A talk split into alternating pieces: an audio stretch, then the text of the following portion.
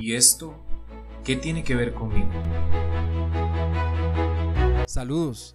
¿Saben ustedes cuánto se tarda una pareja de novios en preparar su fiesta para el día de su matrimonio? Meses, quizás hasta un año en algunos casos. ¿O cuánto preparamos un paseo familiar? A menudo empezamos haciendo el ahorro varios meses antes. No vayamos tan lejos, en este tiempo todos estamos preparando algo, ya sea la cena de Navidad o preparando el día de ir a comprar regalos o preparando las posadas navideñas o quizás preparando lo necesario para decorar la casa según la época. El adviento es un tiempo de preparación, tal cual lo hacemos para una gran fiesta.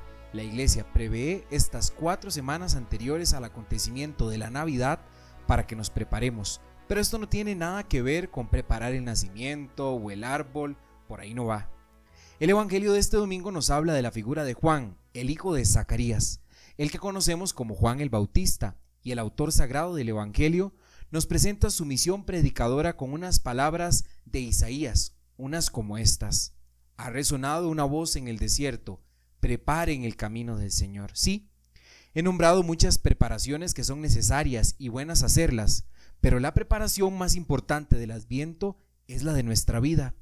Dios se hizo hombre por usted, por mí. No lo hace por verse lindo en un pesebre o para que tengamos una excusa para celebrar lo hace por amor a usted, a mí, a los suyos. Por eso el Adviento tiene dos motivaciones. Celebramos el cumplimiento de la espera del Mesías, del Salvador que nos ha nacido, pero también ponemos la mirada para la segunda venida de nuestro Señor Jesucristo. Sabiendo entonces que la palabra nos invita a prepararnos, hay unos detalles más en este anuncio y dice el texto, que sucede en el desierto. Y es necesario entonces mirarnos en qué desierto voy llevando mi vida. ¿Es el desierto con sequedad de ganas de vivir?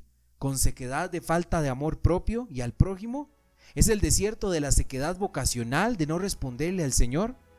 No importa cuál sea nuestro desierto, si es bueno reconocerlo, pero ahí es donde el Señor quiere que nos preparemos, que nos abramos a la conversión. El Papa decía hace unos años que puede surgir la pregunta en nosotros, ¿Por qué nos deberíamos convertir si la conversión es para los ateos, que de pecadores se hacen justos?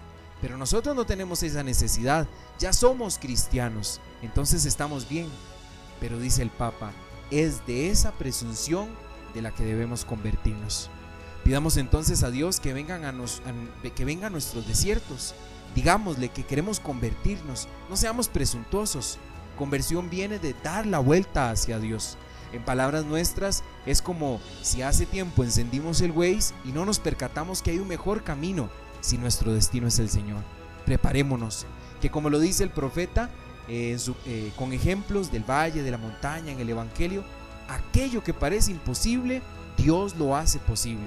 Por eso levantamos la mirada, por eso preparémonos para acoger al Señor que viene. Ven Señor, no tardes. Feliz semana.